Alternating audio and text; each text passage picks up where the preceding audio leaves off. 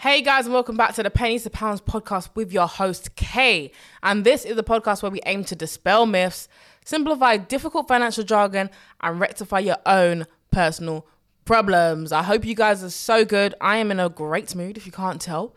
Um, and do you know why I'm in a good mood?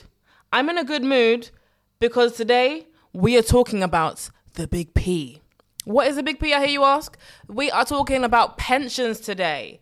And I know a lot of you are going to think, oh, you know, that's for old people. Come on, Kia, move it on. What are we talking about pensions for? But pensions are so important and so important, especially when you're young, to consider, start contributing to. So let's understand how they work and why we need to start thinking about them now. So, pensions, we're going to talk about what are they? Why do we need them? Why should I care now? And I'm going to break it down for you today.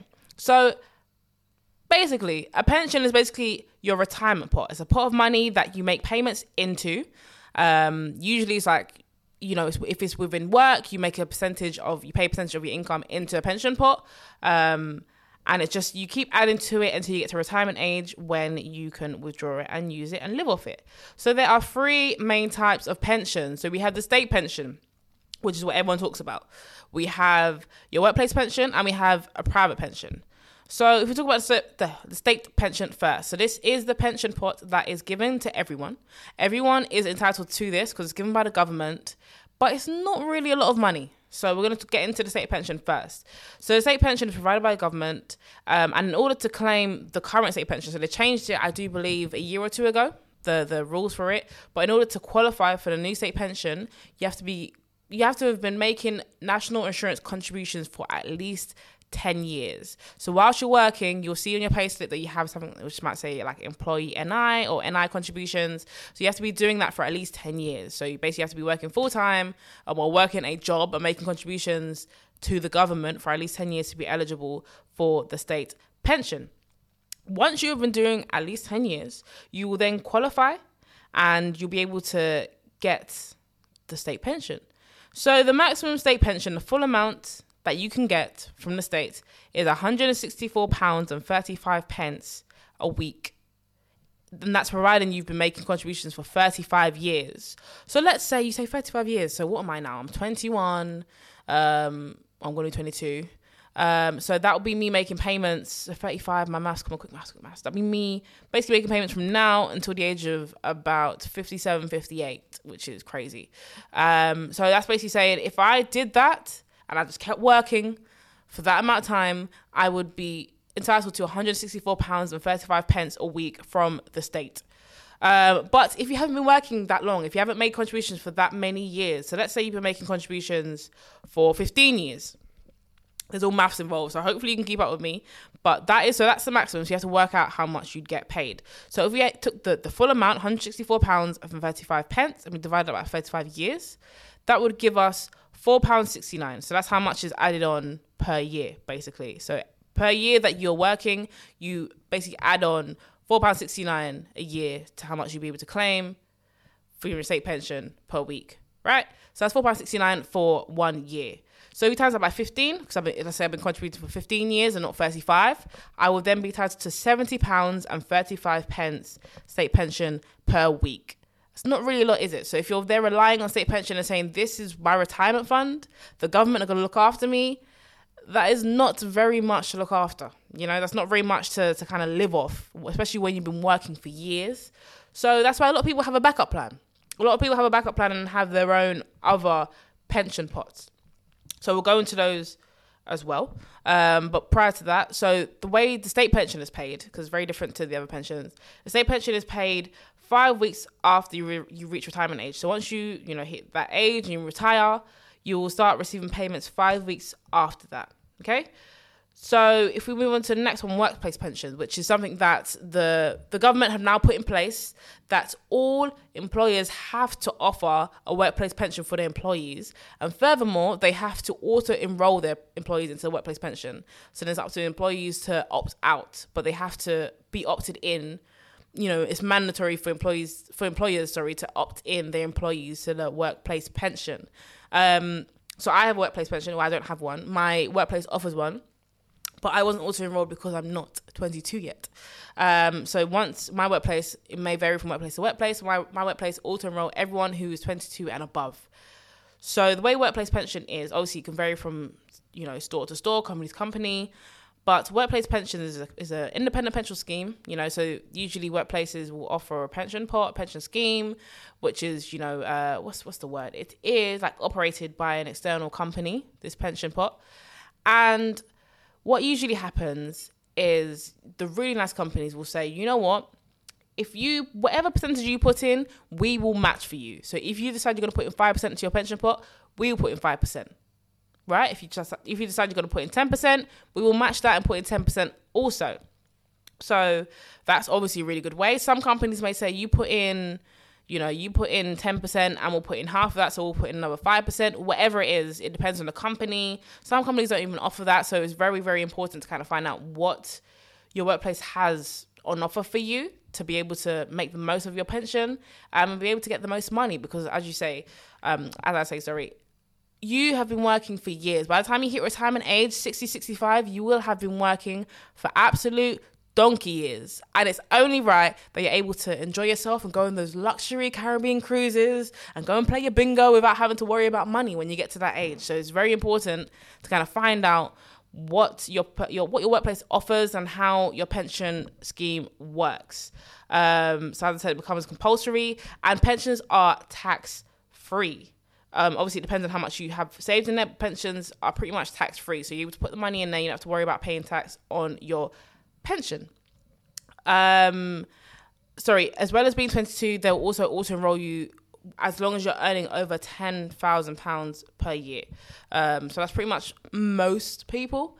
So if you're over 22 and earning tw- uh, more than ten thousand pounds a year, you'll be auto enrolled put in there and you'll get usually get a letter through the post saying oh yeah we are your pension scheme you know for wherever you work um, and then you can kind of contact them either over the phone via letter via email if you want to opt out then you have the private pension so the private pension is similar to a workplace pension except that it is kind of independent so the same way you'd go out and you say you know what I'm going to open up a savings account. You can go out and open up a private pension. So there are different companies which offer private pensions. Um, and it's a good way to kind of have like another little buffer. So obviously, state pension is something that everyone gets, everyone's entitled to, as long as you've been making contributions to national insurance. Workplace pension is something that most places offer. Most places nowadays will offer you a workplace pension of some description, um, and then the private pension is often a lot of people have two, so the workplace and a private, because they want to have like an extra buffer of money that they want to put aside. Because, for example, if you're putting in 10% of your pay and you feel like that's too little, you know, 10%, cool, I'll put it in my workplace pension because my workplace may match it or whatever they may do, whatever benefit you may get. But you might say, I have more money that I want to put aside. So I'm going to open up a private pension as well to supplement my pension fund. So that's how that works similarly as workplace pensions, you make contributions into it. So you can set up like direct debits every month. I'm going to put aside this much. You can go online and deposit X amount into your pension pot, and that's how that works. Usually, private pensions are good for people who want to, like I said, save a bit extra on the side. They want to have an extra cushion, extra financial cushion under them when retirement hits them. Or it's often very, very good for people who don't have a workplace. So when I say that, I'm talking about people who work freelance, people who may be freelance artists, graphic designers. I don't know. You can be freelance anything, um, and you obviously your workplace is your home or whatever you're doing. So you don't actually have an employer to offer the workplace pension. You are your employer. So it's definitely good for people who work for themselves but still want to have a pension pot because you want to think about your future, right? So it's definitely good for you if you know that I'm going to be freelance and this is me or I'm starting my own business and you know this is my company and I, I still want to have a pension pot. You need to think about getting a private pension. There are loads and loads and loads of companies out there who offer them. Um, so yeah, that's what private pension is.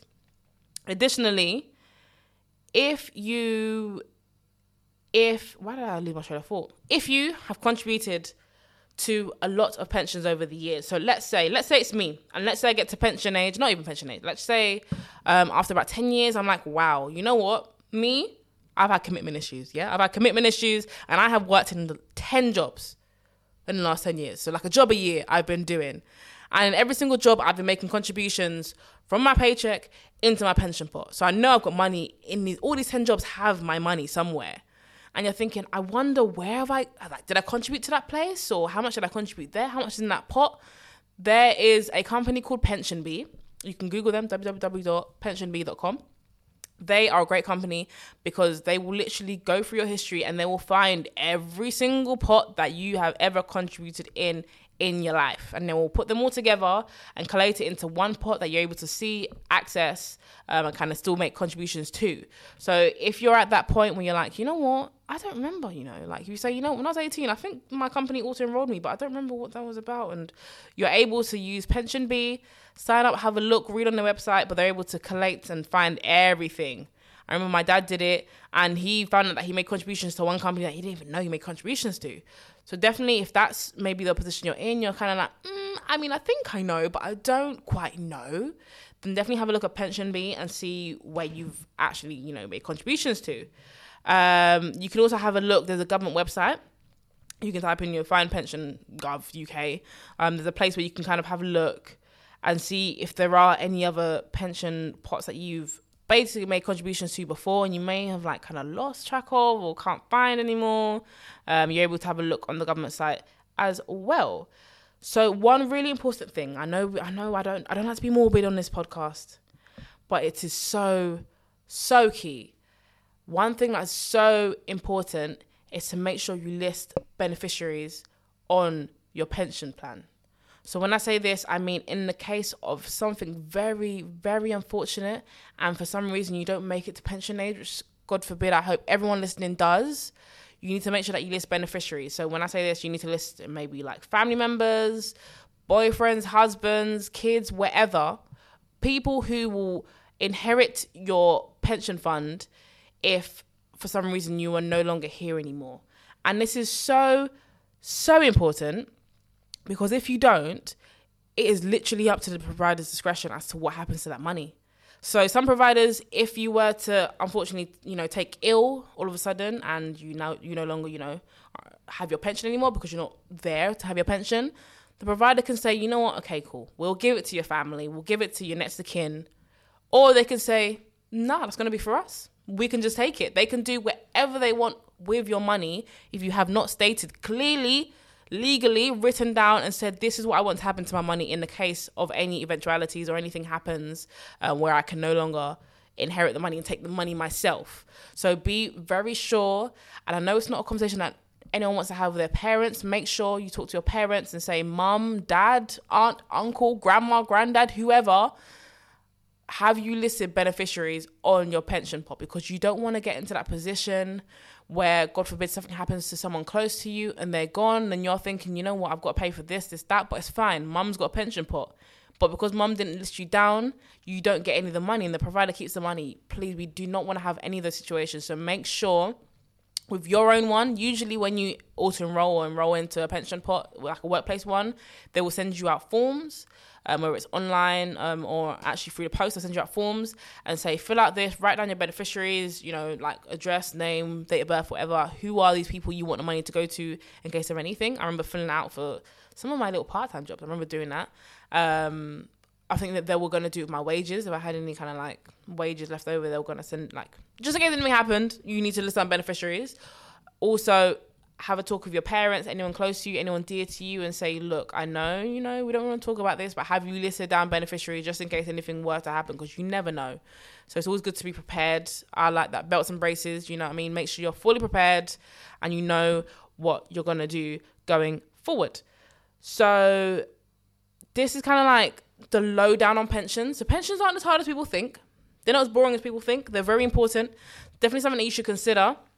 And people often ask me, when do I start contributing? When do I know it's the right time for me to start making payments into my pension pot? So, what I always say, so um, right now I'm 21 and I work part time. So, I only work 16 hours at my job. So, I don't currently co- contribute, like I said, I'm not auto enrolled. I haven't enrolled yet because I'm only working part time. So obviously, any money that I'd make contribution wise would be less money I'd get per month because I only work part time. So I choose not to enroll.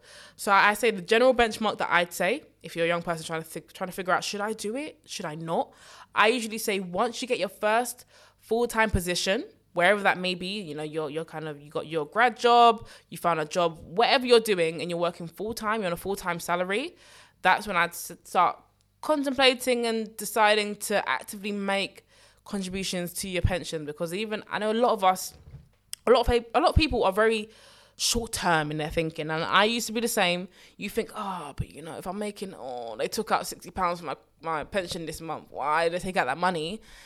You say that now because you're thinking about the money that you could use it on now, which would probably be for frivolous things. Let's be real, be for spending money on food or to go out here, to go drinking, whatever it is.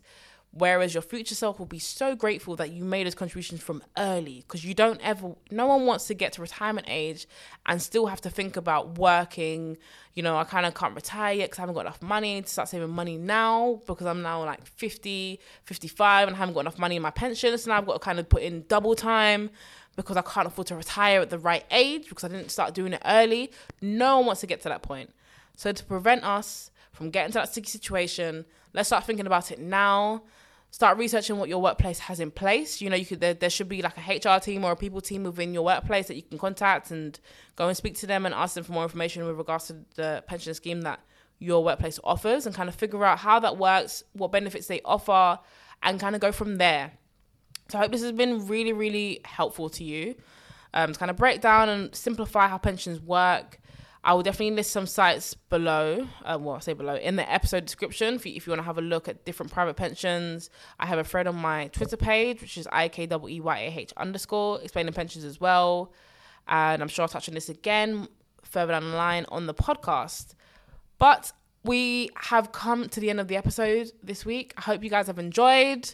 Be sure to follow Pennies to Pounds Pod on Instagram, if you have any questions, email them over to info at pennies2pounds.co.uk. Alternatively, you can DM me on my Instagram page, pennies to pounds pod, and I'll try and answer them in the next episode. But yes, thank you guys, and I'll see you next week. Bye.